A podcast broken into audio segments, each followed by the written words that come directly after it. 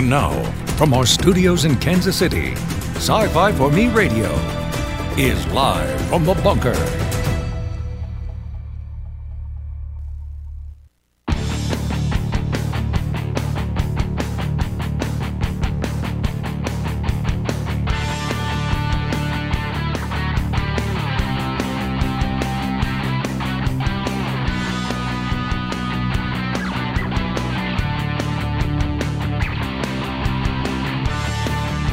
Everybody, and welcome.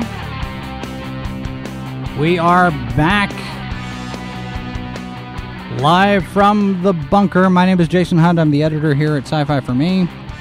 Happy to be here. Happy to be back. Almost to 100%.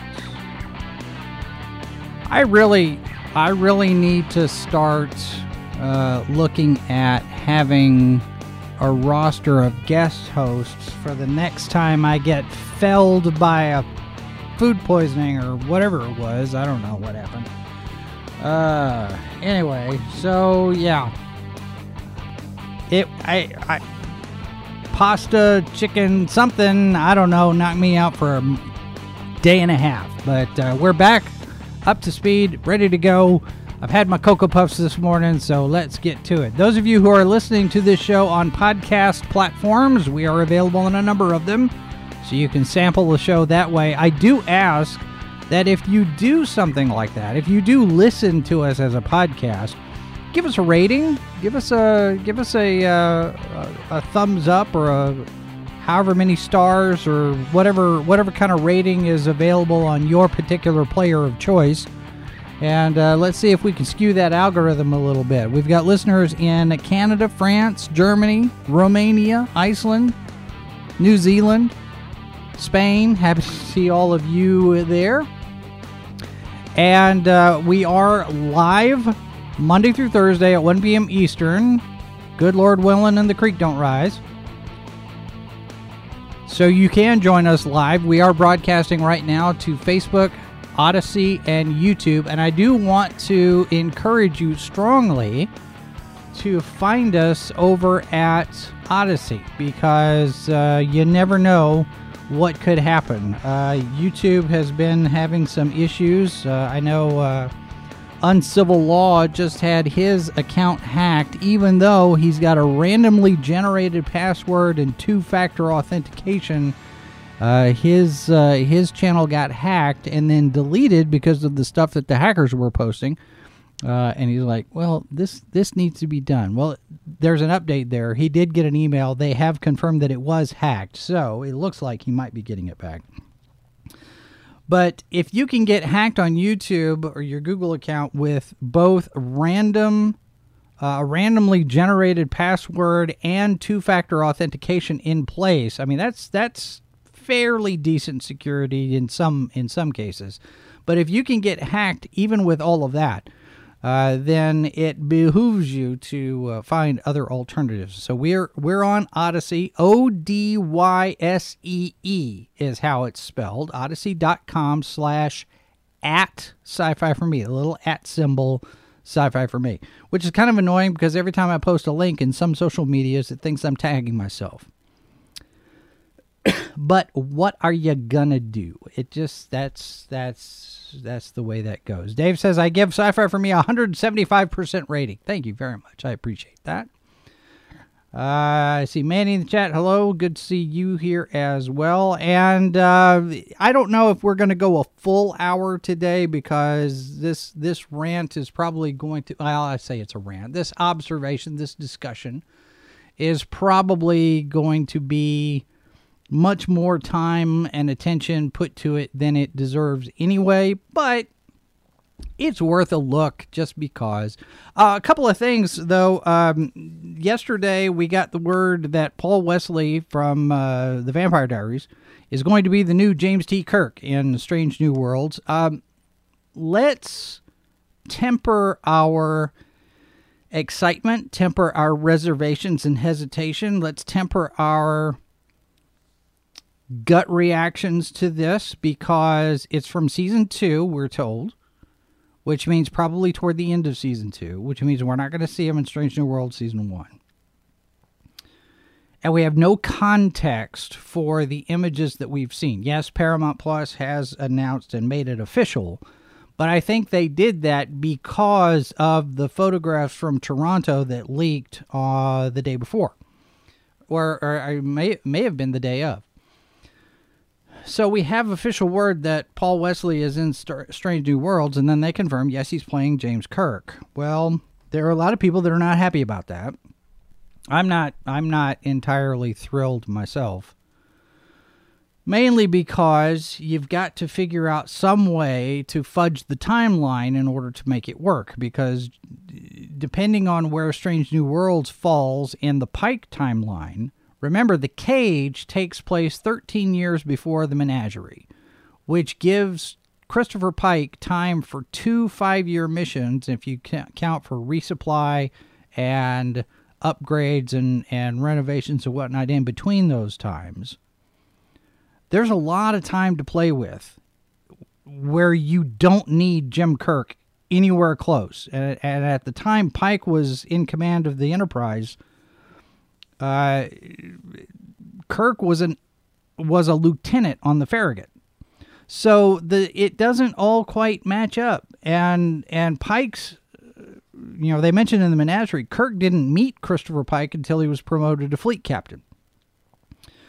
At which time I think is probably when Kirk got command of the Enterprise, but that's never been established in canon.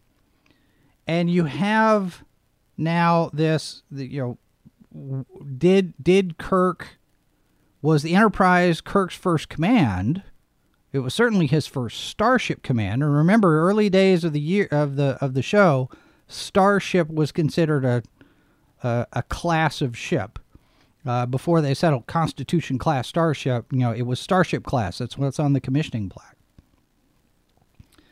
And Kirk was the youngest captain in Starfleet at the time, 32 years old. Paul Wesley is 40 at the moment. So he's already older than the character he's playing. I don't know. There's just some things that don't line up, and some things that that if if we spend too much time an- analyzing them and and postulating about stuff, you could kind of twist yourself up into knots. So I'm I'm at the point.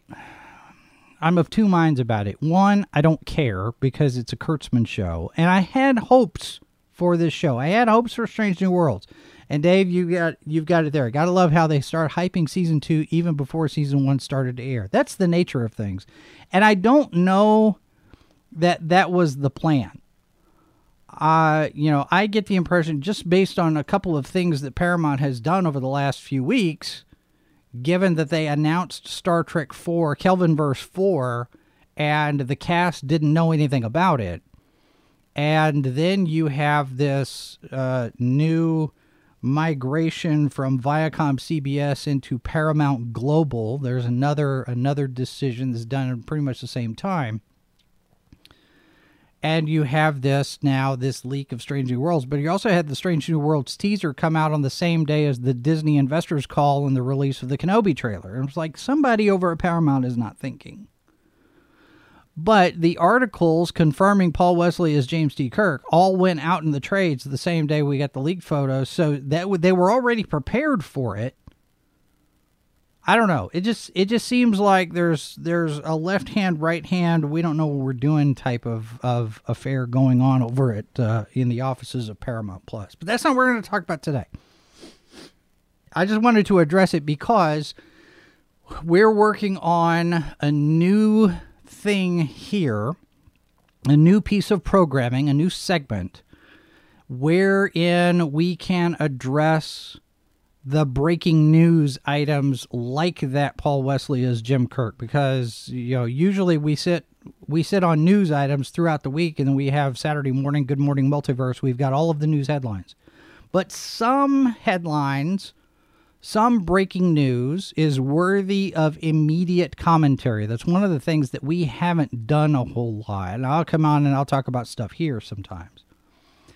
But we're going to start doing a new segment. I'm test I'm I'm testing out I, I got the I managed yesterday to take some time to to get the the title sequence animation built and and it's ready to go. It's a sequence that's going to be called Coming In Hot, which is basically uh, a double, maybe a double entendre, breaking news and hot takes. So you know we'll have we'll have that segment, and we may open that up for all of you to contribute your hot takes if some some breaking news item is worthy of comment, and and we'll see what happens there. I don't know. We'll we'll we'll we'll wing it. We'll play it by ear. Uh, Mazer, it's good to see you in the chat. Hope you are doing well, sir. And uh, I, I I wanted I didn't want to give this too much attention, but we're going to give this a little bit of attention. First of all, though, this is this is Esquire magazine uh, about six days ago put out an article called "The 50 Best Books," the 50 Best Fantasy Books of All Time." The 50 Best Fantasy Books of All Time.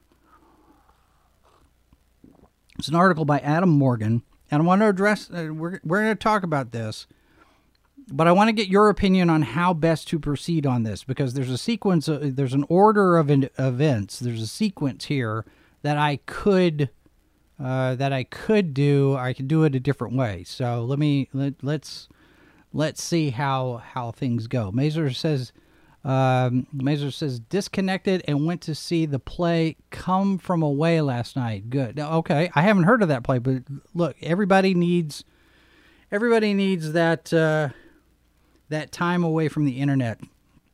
You know, uh, uh, I don't do it as much as I should myself, and I probably should because the, the last the last few days I have been at the point where I'm thinking about various extreme plans and schemes for uh, various different end of the world scenarios based on what I've been seeing in the news lately. I just, ugh, uh, I gotta, I gotta take a break. I need I need to uh, I need to be thinking about something else. So this is an actual nice distraction here. The 50 best fantasy books of all time.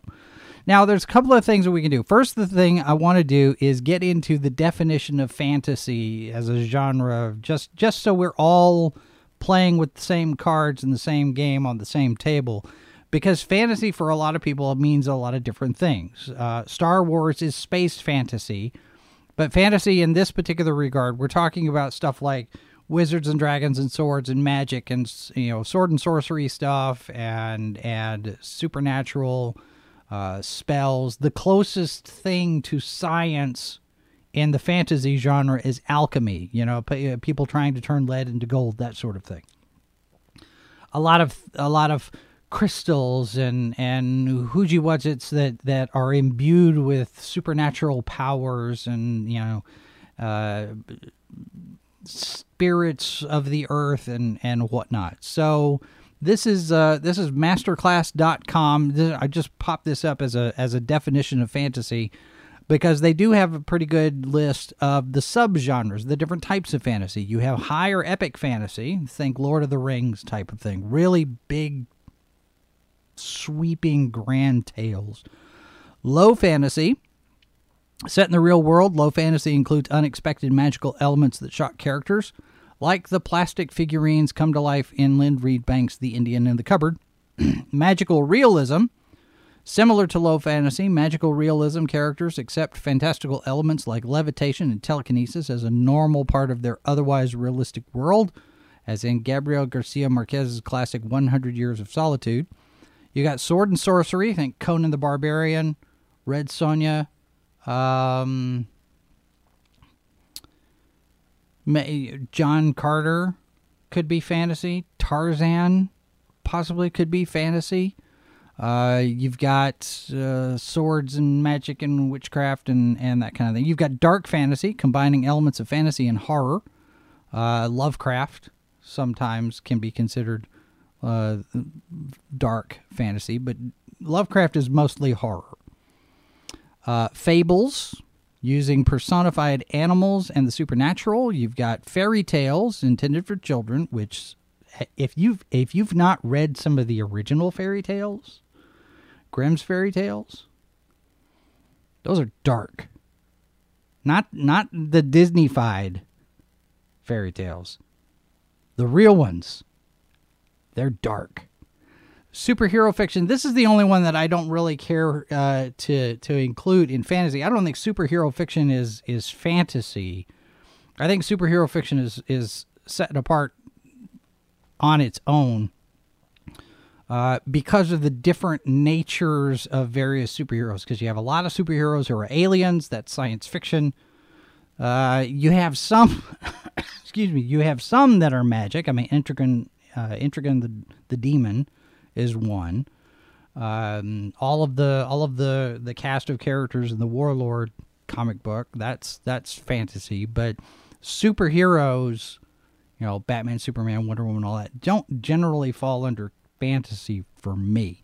Uh, Encyclopedia Britannica says fantasy is imaginative, imaginative fiction dependent for effect on strangeness of setting, such as other worlds or times, and of characters, such as supernatural or unnatural beings. Examples include William Shakespeare's A Midsummer Night's Dream, Jonathan Swift's Gulliver's Travels, J.R.R. Tolkien's Lord of the Rings, and T.H. White's The Once and Future King.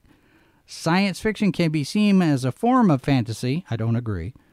But the terms are not interchangeable, as science fiction usually is set in the future and is based on some aspect of science or technology, while fantasy is set in an imaginary world and features the magic and mythical beings. So, yeah, uh, so, okay, so magic, myth, sword and sorcery, dragons, dungeons, wizards, witches, trolls, elves, demons, that kind of thing. That's that's what we're talking about. We're talking about fantasy.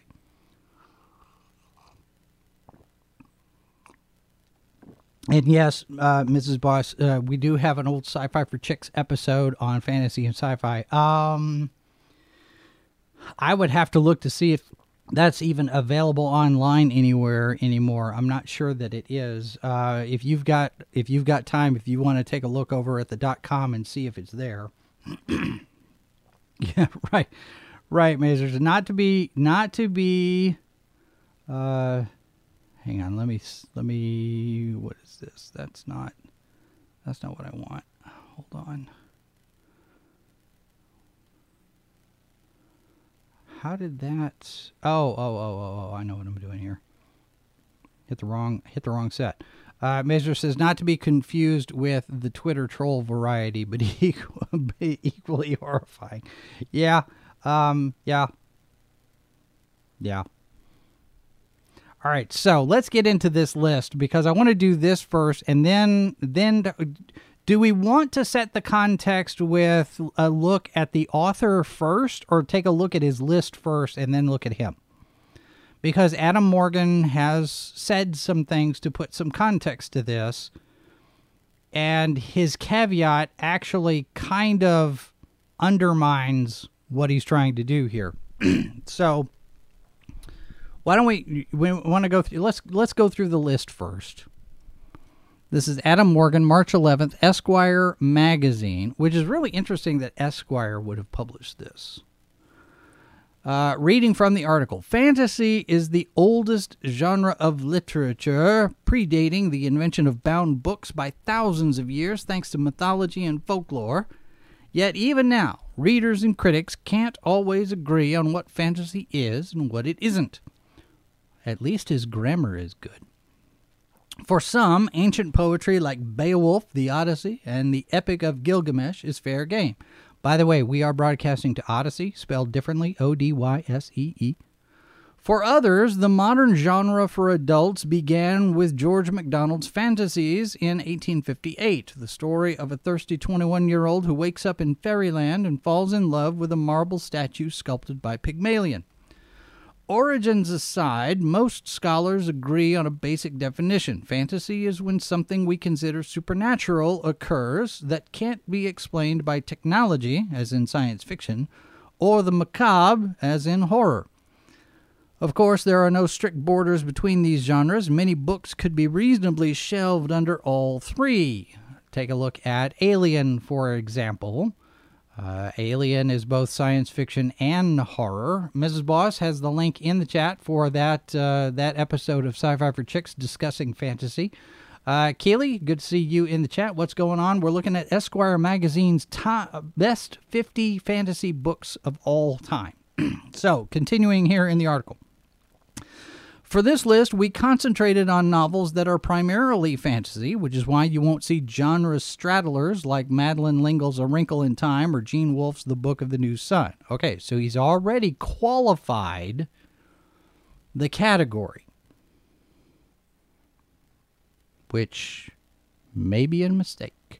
To keep this lineup manageable, we only included books originally published as a bound book on paper, which ruled out classics like Journey to the West and 1001 Nights, and ensured they were currently and easily available in print.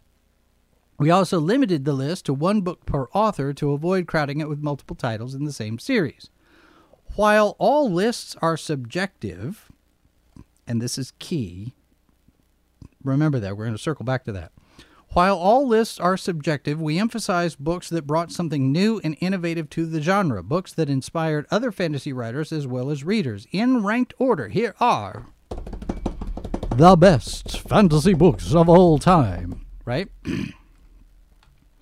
okay. Now, one thing that I notice in this is there are Amazon links to some of these books, which means he's got an affiliate code somewhere, which means he makes money whenever any of these get sold. Keep that in mind as well. Just saying. Hello, Robert. Good to see you in the chat as well. Number 50, The City of Brass by S.A. Chakraborty, Harper Voyager. I've never heard of this book. Uh, first novel in Chakraborty's trilogy set in the 18th century Cairo, where a thief slash exorcist named Nahri accidentally summons a jinn warrior. Together they travel to the city of Brass, a magical metropolis called Devbal, Daevabad. Uh, Nahri's story continues in two fast-paced sequels, Kingdom of Copper Empire of Gold, with a spin-off story compilation, The River of Silver, forthcoming this October. See, now, they're not telling you when these were published. But this one was published in we're going to take a look here. 2018. Number 49, The Night Circus by Erin Morgenstern. See, also uh, a, an Amazon link. This was published in 2012. I'm not going to go through every single one of these because some of these I've never even heard of. Excuse me. Uh, number 48, The Buried Giant by Kazuo Ishiguro, which won the Nobel Prize for Literature, published in 2016. In the Dark Ages, after the death of King Arthur, a mysterious mist prevents Britons from storing long term memories. An elderly couple, convinced that a son they can barely remember is missing, journeys across the country to find him, where they stumble upon ogres, a dragon, and Sir Gawain, the buried giant. That actually sounds pretty interesting. I've always been peripherally kind of a, a fan. I've I've been more interested than I've acted upon on the Arthurian legends. I do have a couple of uh, things in my library. I might need to look at this one. This this actually looks kind of interesting, but I'm not going to use his Amazon uh, link. Uh, number 47, The Library at Mount Char by Scott Hawkins. This was published in 2016. Uh, do, do, do, Ring Shout by P. Djèlí Clark. This is published by Tor 2020. Okay. Uh, number 45, The Other City by Michael Ajvaz, which was published in 2009. Translated into English in 2009. The Other City is a challenging but immensely rewarding novel set in Prague where an unnamed narrator discovers a purple book written in an indecipherable language. He then realizes that there's another surreal version of the city existing in the same space as the familiar one. His midnight travels through this other city are rich with Borgesian and Daliescan imagery, resulting in a reading experience you'll never forget. Okay. Number 44, The Sorcerer of the Wildeeps by Kai Ashante Wilson. I haven't heard of any of these people yet. I haven't heard of any of these authors. 2015 is the the publication date of this.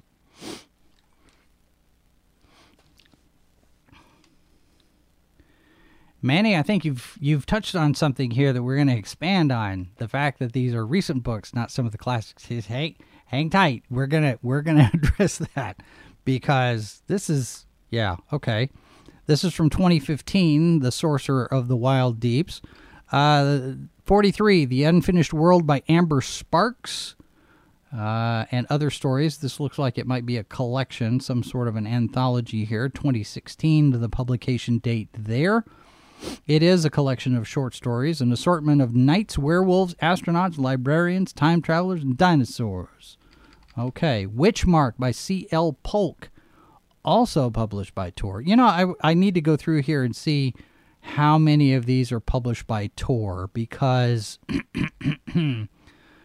there's there's another thing there. Witchmark 2018, winner of the 2019 World Fantasy Award for Best Novel. So, okay. Maybe it's got a little street cred. Tales of Falling and Flying by Ben Loory comes in at 41. And it is available, published in 2017. Number 40, What Should Be Wild by Julia Fine. Uh, published in 2019. My goodness, my goodness, my goodness.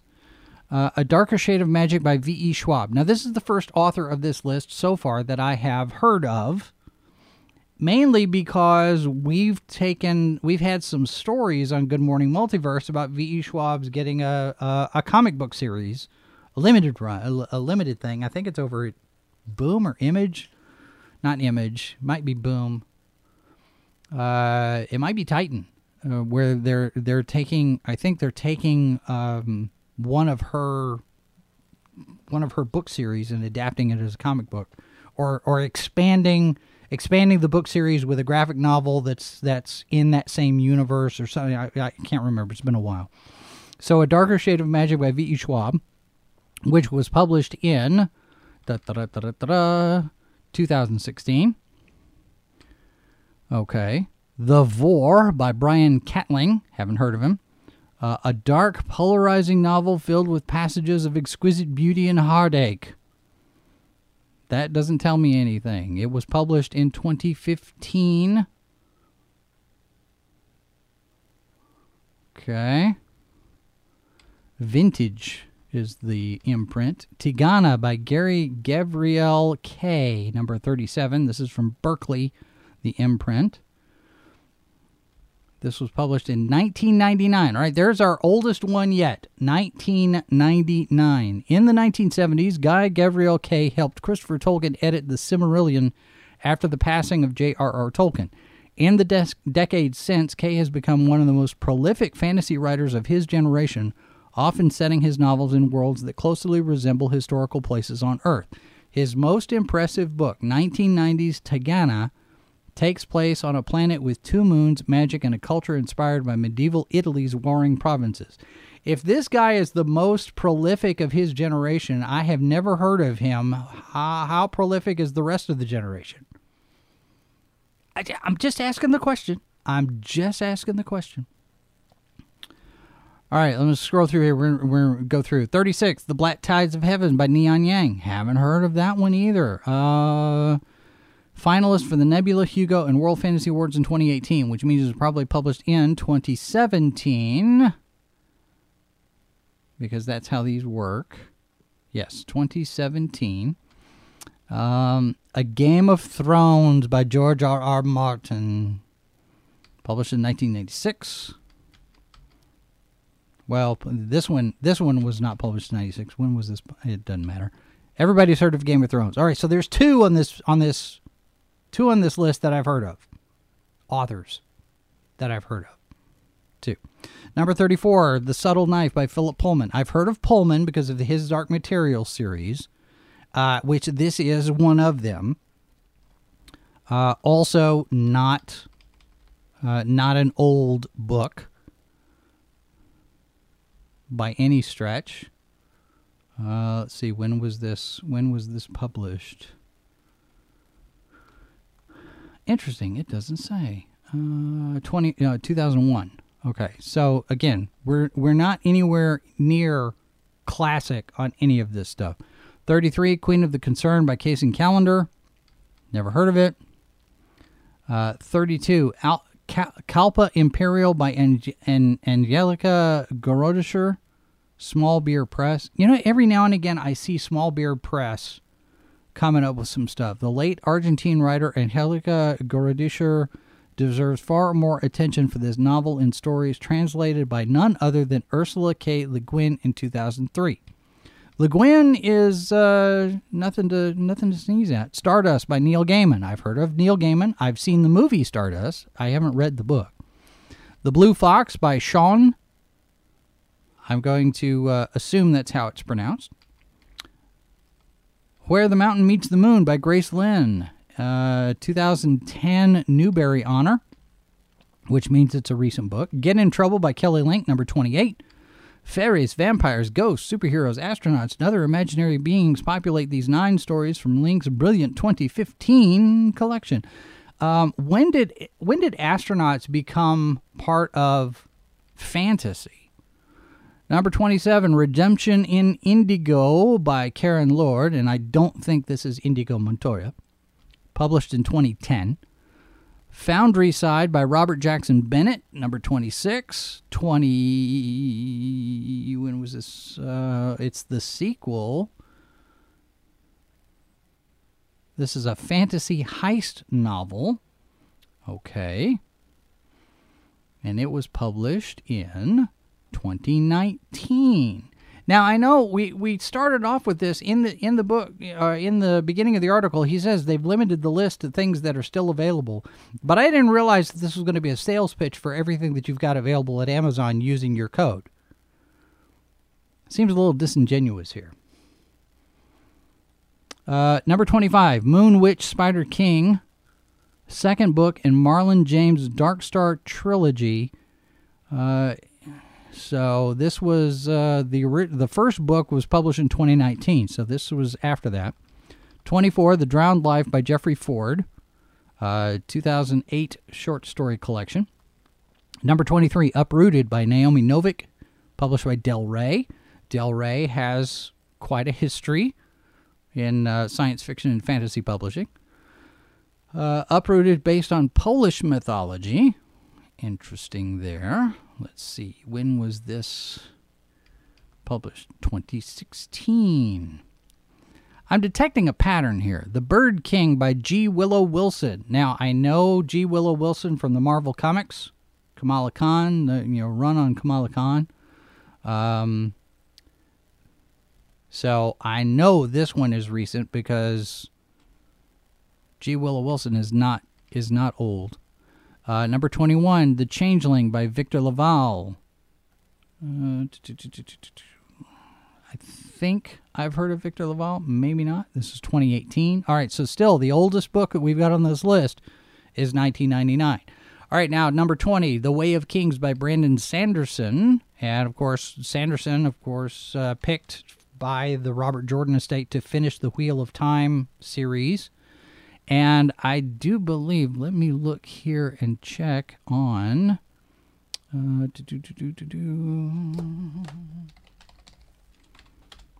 his Kickstarter is currently sitting at $29 million. All right. Number 19, The Shadow Rising by Robert Jordan. Okay, Robert Jordan I've heard of. This is the first book in the 14 volume Wheel of Time series. Oh, and this is not the first book. I want to say this was the uh, this is book 4. It was published in 2012. Hmm. Ozma of Oz. Oh, wait. Hey, here's one that's got some l- length in the teeth Ozma of Oz by L. Frank Baum. This is the third book in the series. It was published in 1907. So we now have our, our new oldest entry in the list Ozma of Oz the best and the most inventive of the 13 sequels, Dorothy's first journey beyond the borders of Oz, she encounters the earliest humanoid robot in fiction, Tik-Tok, as well as the vain Princess Langwidere, one of the most terrifying villains in the history of fantasy, who can take off her head and replace it with one of 30 alternates locked away in her castle full of mirrors. That would be kind of scary. Uh, number 17, Once and Forever by Kenji Miyazawa published in let's see this was this was published in this is, this particular edition was published in 2018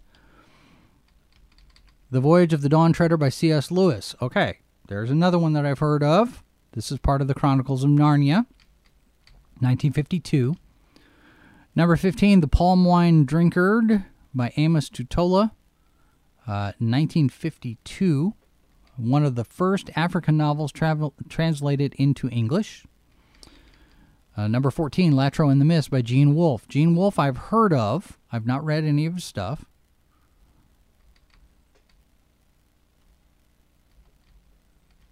These are two stories from 86 and 89 collected together. Number 13, The Bloody Chamber by a- Angela Carter. Uh, 10 stories from uh, the English writer Angela Carter, first collected in 1979, and have since become a foundational text for feminist fantasy. Uh, which is, let's see, each story revisits a popular fairy tale, Sleeping Beauty, Little Red Riding Hood, Beauty and the Beast, both examines and subverts the way women are treated. okay? Number 12, Kindred by Octavia Butler. I know that's not uh, first first uh, published in 1979. Children of Blood and Bone by Tomi Adeyemi. We've got this one out in the radar because Kathleen Kennedy wanted to adapt this over at Lucasfilm, and that seems to have been gone away. This was published in 2018. Myst, The Book of Atrus by Rand Miller, Robyn Miller, and David Wingrove, published in 1995. This is connected to the video game Myst, spelled with a Y. Circe by Madeline Miller, number 9. Um, it's a retelling of the story of Circe. Number 8, A Stranger in Olondria by Sofia Samatar, also Small Beer Press. That's that's one coming up. This is published in 2013, I think. Jonathan Strange and Mr. Norrell by Susanna Clarke. This was adapted as a TV show here not too long ago, set and uh, published in 20, uh, 2004, and it was set in an alternative version of 19th century England where magic is real. Number six, A Hero Born by Jin Yong. Uh, first volume of the Condor trilogy, originally serialized by a Hong Kong newspaper in the late 1950s. Okay. Number five, Who Fears Death by Nnedi Oko- uh, Okorafor, 2010. The Grace of Kings by Ken Liu, number four. All of these, and these are these are all all recent stuff. A Wizard of Earthsea coming in at number three. Ursula Le Guin, 1968 novel. The Fellowship of the Ring, number two. Number two, The Fellowship of the Ring by J.R.R. Tolkien. Number one, The Fifth Season by N.K. Jemisin. Published in 2015. Adam Morgan says that this is a genuine masterclass in world building, atmosphere, and plotting. Across 500 pages, Jemisin's imagination pushes the genre forward in exciting new directions, a climate racked supercontinent unlike any fantasy world that came before it, three unforgettable women who can move mountains with their minds, and a truly earth shattering twist. N.K. Jemisin's The Fifth Season number one on the list of the 50 best fantasy books of all time. All time. See, that's a key part of this. The 50 best fantasy books of all time. And we're going to get into Mr. Morgan's caveat when we get back right after this. I'm going to let this I'm going to let this kind of kind of distill and and you can ruminate and and we'll be right back and and we'll talk a little bit more about this. Uh, stay tuned. Stand by. Be right back. Live from the bunker, the radio show that's almost as good as bacon.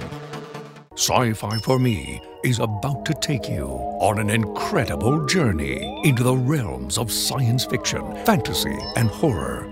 Interviews with writers, filmmakers, artists, and actors conventions and fandom, previews and reviews of movies and television. Sci Fi for Me is working to be the most popular science fiction magazine in the solar system. Subscribe now and enter the fantastic world of Sci Fi for Me, delivering the multiverse since 2009. Foreign Bodies, Saturday at 1 p.m. Eastern, only on Sci Fi for Me TV.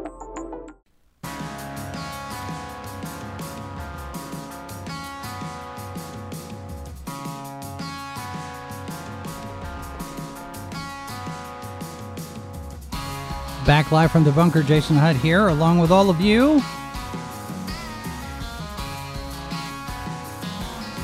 And we are going through Esquire magazine's 50 best fantasy books of all time.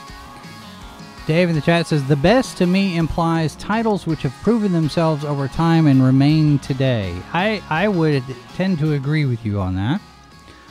But let's let's take a look here for a second at Mr. Adam Morgan because he's the one who wrote this article and it, he's written this article with caveats. uh, Adam Morgan, literary critic and the founder of the Chicago Review of Books, Southern Review of Books, and Chicago Literary Archive. And over on Twitter, when people are asking him about this, um, he says, Shockingly, the best selling authors I've been called an idiot, moron, illiterate for leaving off this list all have, shall we say, something in common. Um, what do they have in common, Mr. Morgan?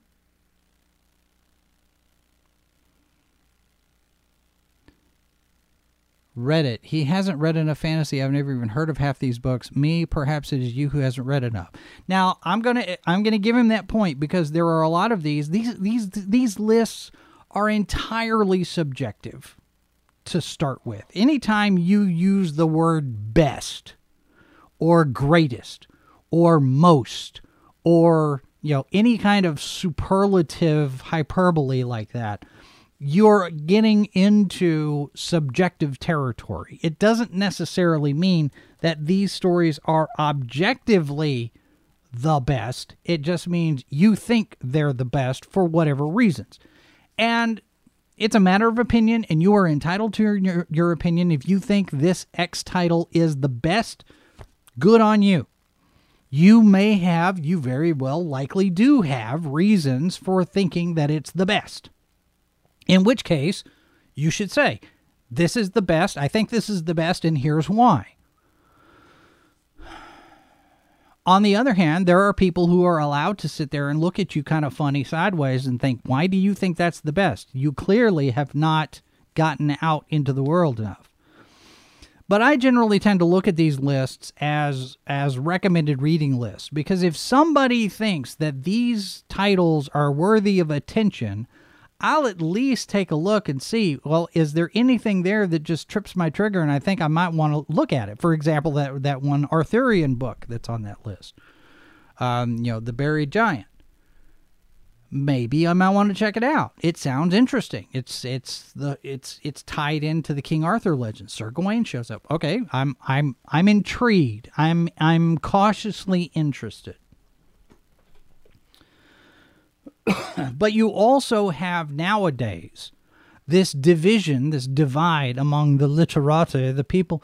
And and I saw this point on a discussion thread in Facebook. There is there is now this divide between the people who were fans of science fiction fantasy before it was cool and the people now who want to make science fiction and fantasy this highbrow literary art form that it really probably should not be.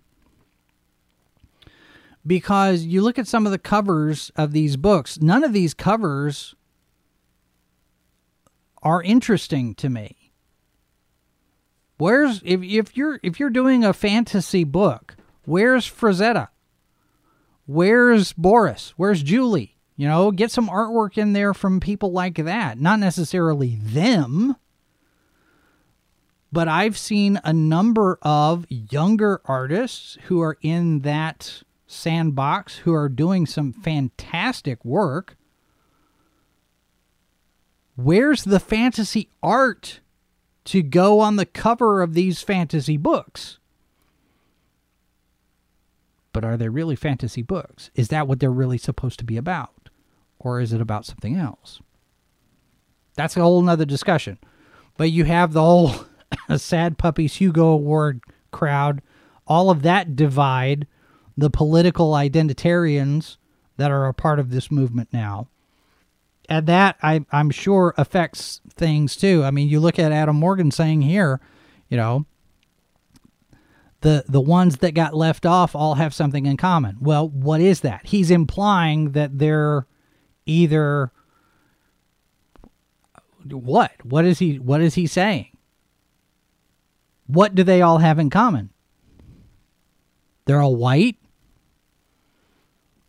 They're all dead. They all wrote a certain kind of fantasy that's a little less message fiction and and more entertain me with a story fiction? I, I don't know. Would, uh, they all have blue eyes. What do they all have in common there, Adam? but then later on, uh, he's posted a couple of things here, just various different things. Um, Here's a, ret- a, retweet, Adrienne Westenfeld. I have no idea who this is. From the classics to the disruptors, see if your favorite fantasy book made it onto Adam's wonderful list. There aren't that many classics on this list. And disruptors, how are you defining disruptors? Uh, Adam says, I agonized over the 50 best fantasy books of all time. How many have you read? This is not a list from all time. It's not. It's not. Now, he does address this. He says, getting a ton of recency bias comments and wanted to say, You're right. I deliberately included more books by living authors instead of all the classics that have already been on a billion lists. So he's going into it with a personal bias. And where is J.K. Rowling? If you want to talk about a disruptor, Harry Potter, Harry Potter and the Philosopher's Stone was a disruptor in the literary world because it got a lot of kids reading.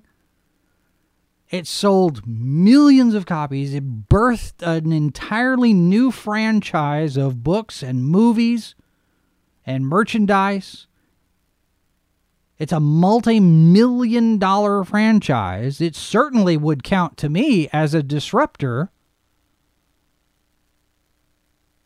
And as far as I know, J.K. Rowling is still alive.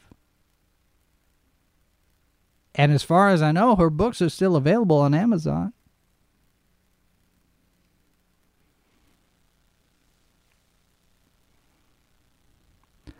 I don't know that you agonized that much over this, Adam. But hey, that that you do you. I'll go back and take a look at this and and see, you know, if there's anything really that I think is interesting on all of this because there could be maybe but I don't know that N.K. Jemisin is worth number one on the list, considering that you've only got one book in Tolkien, one book in C.S. Lewis. Where's Anne McCaffrey? Where's Ursula Le Guin? If you're going to if you're going to say these are the top 50 books of all time. See, and that's that's the caveat here. If you're going to say all time, then you have to figure for all time. Not just the best 50 books from the last 25 years or the best 50 books from the last 50 years. If you're going to say all time, then that's your set. That's your that's this is math. All right, you're defining your set of numbers. All time is from now all the way back to the beginning of when fantasy literature began. Mythology, folklore, fairy tales, whatever. That's your data set. If you're going to limit it to the 1900s and forward, or if you're going to limit it to the 2000s and forward, mid 19th century to now, or you know whatever whatever your defining parameters are, you should say that. Now he does qualify that in the list in the article, but the headline says the 50 best fantasy books of all time.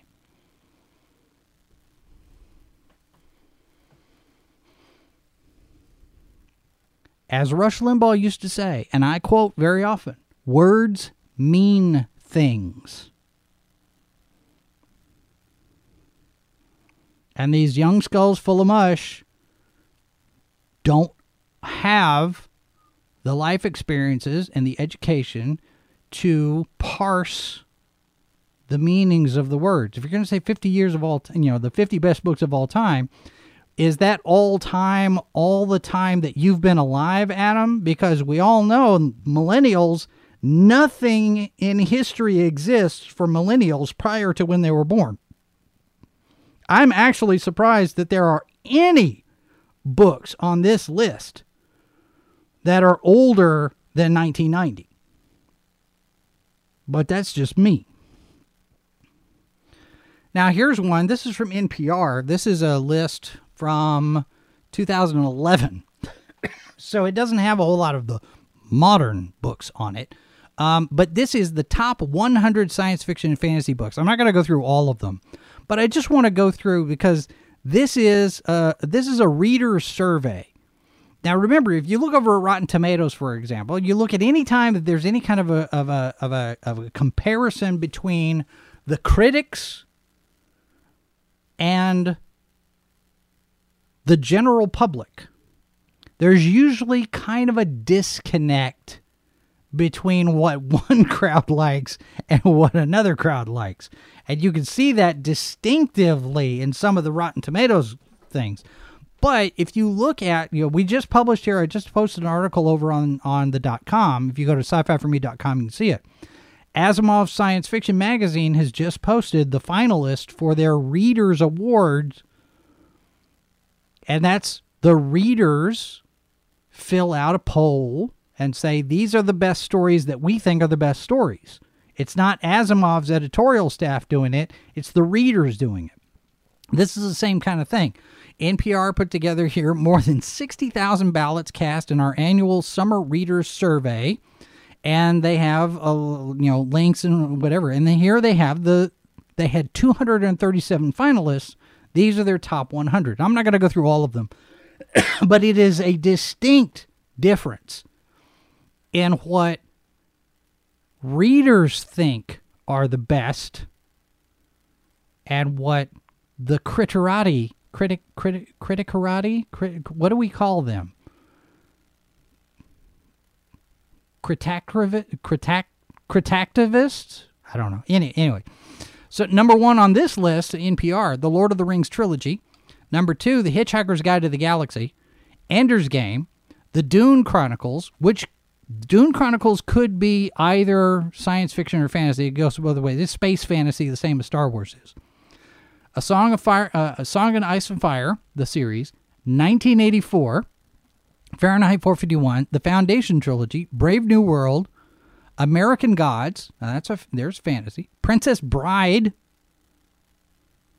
The Wheel of Time Animal Farm, Neuromancer, Watchmen, iRobot, Stranger in a Strange Land. I mean, I, you go through this stuff. The King Killer Chronicles by, by Patrick Rothfuss, Slaughterhouse 5 from Kurt Vonnegut, um, The Handmaid's Tale from Margaret Atwood. Now, see, Margaret Atwood is another one who has tripped over the cancel cult by some of the things that she's been saying. Here's Snow Crash by Neal Stephenson. You've got Ray Bradbury, Anthony Burgess with Clockwork Orange, Watership Down by Richard Adams. The Moon is a Harsh Mistress, uh, a, a, a, Canticle for Leibowitz by Walter Miller. Flowers for Algernon. That's a good. That's a that's a good story. The War of the Worlds, The Chronicles of Amber by Roger Zelazny. Uh, let's see. Marion Zimmer Bradley is on here with The Mists of Avalon. Uh, Ringworld by Larry Niven. Excuse me. The Left Hand of Darkness, The Silmarillion, Watching Future King, Neverwhere by Neil Gaiman. Now, yeah, there are there are some repeats here. Neil Gaiman's on here a few times. Arthur C. Clarke, Tolkien, Le Guin, all of these guys. But if you're going to be talking about the best, and if you limit yourself to one title from a particular author, then is that actually the best? Words mean things. Uh, Robert, uh, what was what was Margaret Atwood been talking about? She she kind of she kind of strayed into the same territory that J.K. Rowling did, only not as not as overtly, not as uh, not as intensely. I guess you could say. I think she she said some things that kind of accidentally got her into some hot water, as opposed to Rowling, who's doubled down on everything.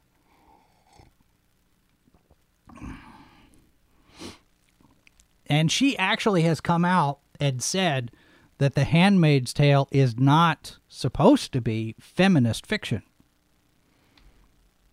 As as as in message feminist fiction, kind of like what we're used to now, which I thought was an interesting comment. I don't know. I've never, I haven't read The Handmaid's Tale, so I don't know. I I don't have an impression of that book.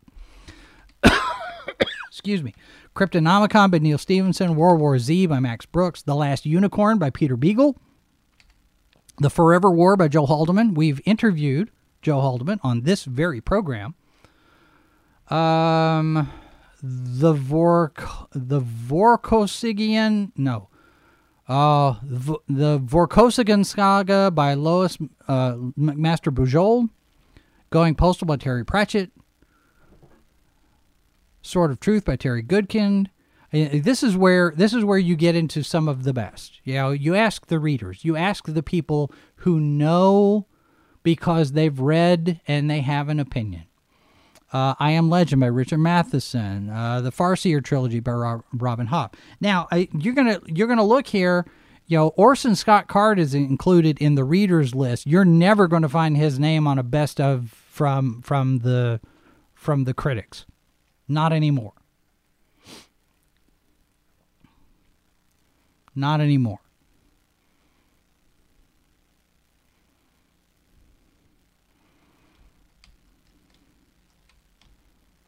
Uh, the Legend of Drizzt series by R.A. Salvatore, Journey to the Center of the Earth by Jules Verne, Rendezvous with Rama by Arthur C. Clarke, uh, uh, Cam113, good to see you in the chat. says, The Moon is a Harsh Mistress is one of my favorite novels. I've never read that one. I need to. Uh, the Crystal Cave by Mary Stewart. See, there's there's stuff on this list that I haven't even heard of here. The Thrawn Trilogy by Timothy Zahn. Uh, Outlander series by Diana Gabaldon. I think I saw uh, There's Something Wicked This Way Comes. I'd go off of this list first. The Time Traveler's Wife the movie was just awful. Um, let's see. This is I mean, this is an interesting this is an interesting set. This is a much a much broader, a much interesting set of books. Uh, the Space Trilogy by C.S. Lewis. Did you guys know that, that C.S. Lewis wrote something besides the Chronicles of Narnia and, and the Screwtape Letters?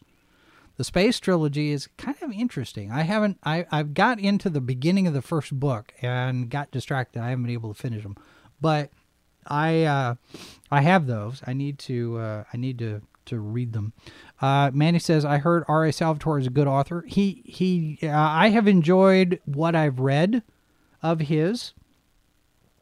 Robert says The Crystal Cave is, in my opinion, the best 20th century retelling of the King Arthur story, beginning with the life of Merlin in the Crystal Cave. I have to check that out. I've not read. I've not read that book. Um, R.A. Salvatore, just on a side note, I interviewed him at one point. I don't even know if it's still out there somewhere. It might be an audio file on the dot com, uh, where we talked about the fact that he was the one who killed Chewbacca in the extended universe. And before everybody gets all up in arms, he was told to do it because Lucasfilm had already made the decision and he was the one who got the assignment and he was like, "Okay, well if I have to do this, I'm going to do the best that I can. I'm going to give him a heroic death." but that decision was already made before Salvatore wrote that book. So, it's an interesting uh, discussion on how the process went uh, for that stuff. But uh, but yeah, that was uh, that was an interesting story. But um, I'll have to look and see if I can find uh, that. I don't know if, if Mrs. Boss can can take a look and see if she can find that link. Um, that would be helpful because we can post that in the in the chat and you guys can go listen to that. It, was a, it was a fun conversation. I I always enjoy talking to people about the you know about their process, about writing, about uh, R. A. Salvatore. S A L V A T O R E, R A Salvatore. Um, I want to say this. We talk. I talked to him. Oh wow. Um, let's see. I started. Let's see, 2009. I'm not sure. I'm not sure how long ago that was. It was a. It was. It was quite a while ago. Um. It was quite a while ago, but it. It. It probably is still out there. If not, I'll see if I can dig it up in the archives and see if we can post it. I don't, I don't know. I'll have to I'll have to look. Mm. There it is. There it is. There it comes right there. Sci-fi There is the interview with R.A. Salvatore. And for those of you who are watching on um, Odysee and Facebook, what I'll do is I'll go through here and I will find those. I will I will post those links in the notes uh, in the in the video description because um, Odysee doesn't let me do uh, very much in the way of comments and whatnot on on some things, but I'll put those the, the links, the interview with R.A. Salvatore and the Sci-Fi Chicks uh, episode. I will put those links in so you can check those out and we will put those out there. Uh, okay, so that's going to do it for us. Yes, uh, yes, Mitty, you will get a raise, uh, and, and, I will double what I pay you. right? Okay, tomorrow on the program. Uh, speaking of having conversations with guests, tomorrow on the program, I will be talking with Joshua Weiss about his new book that's coming out next week. is called Beat the Devils. We will be talking about that and his approach to writing science fiction with uh, maybe not necessarily a filter, but he's influenced by his faith. So we're going to be talking about the intersection of Judaism and science fiction tomorrow, as well as talking about the book Beat the Devils. I have not had a chance to look into this yet to start reading it, but I am going to start. Uh, I'm going to take a look. Uh, so we're going to talk about that tomorrow. Let me just go through here and see what it's called. USA 1958. President Joseph McCarthy sits in the White House, elected on a wave of populist xenophobia and barely concealed anti Semitism. The country is in the firm grip of McCarthy's Hueys, a secret police force evolved from the House Un American Activities Committee. Hollywood's sparkling vision of the American dream has been suppressed, its remaining talents forced to turn out endless anti communist propaganda. Well, this sounds like it could be interesting. All right, I'm gonna we'll get into that. We'll talk about that tomorrow. And in the meantime, you can look at all of the other different videos that we've got. Uh, we do invite you to subscribe and uh, turn your notifications on and find us on all of the different social media platforms. We're on 10 of them right now, four different video platforms. And I really do strongly encourage you to connect with us on Odysee. I really like to get the numbers up on that. We're sitting currently at 152. I would like to get that up higher. Uh, and you have to have a channel in order to comment, but you don't have to have a channel to watch. So there is that. But odysee.com O D Y S E E.com slash at, the little at sign, sci fi for me. Uh, we're also on Rumble. We're also on Twitch. Uh, in addition to YouTube. So find us on there. If you are uh, inclined to support us financially, there's a PayPal tip jar, and we've also got a subscribe star subscribe star account that I need to update, and uh, you can sign up for our newsletter as well. And uh, I will try to get a newsletter out this weekend to see, you know, let everybody know what's been going on. All right, and uh, don't forget, we've got a new feature coming at some point. It's called Coming In Hot and we will have uh, breaking news and hot takes and whatnot. And that's going to do it for us today. Glad I'm feeling better. Glad you're all here. Thanks very much for being here. Thanks for your comments in the live chat. If you are, again, in replay, one, you can still leave a comment. Two, if you've got feedback you want to send us, uh, you can uh, send an email live from the bunker at sci fi for me.com and um, let us know topics that you want us to discuss, people that you'd like us to invite to be guests. And uh, we've got some we've got some interesting stuff coming up as we roll toward episode 400. I can't believe we're this far along already. With 300 what is it today? 383? 384. This is 384. We're that close to 400. Also, mark your calendars for March 23rd. Our 13th anniversary is right around the corner, one week from today we will be 13 years old. So uh, so tune in for that. We got some stuff that we're talking about doing uh, next week. So uh, hopefully you'll be around for that. In the meantime, subscribe, thumbs up, share, all that good stuff on your way out. Tell people what you think about it. And we'll be back tomorrow. Uh, remember, they want you to think there are five lights, but there are only four lights. This has been a presentation of Sci Fi for Me Radio. Copyright 2022 by Flaming Dog Media, LLC. All rights reserved. No portion of this program may be retransmitted without the express written consent of Flaming Dog Media.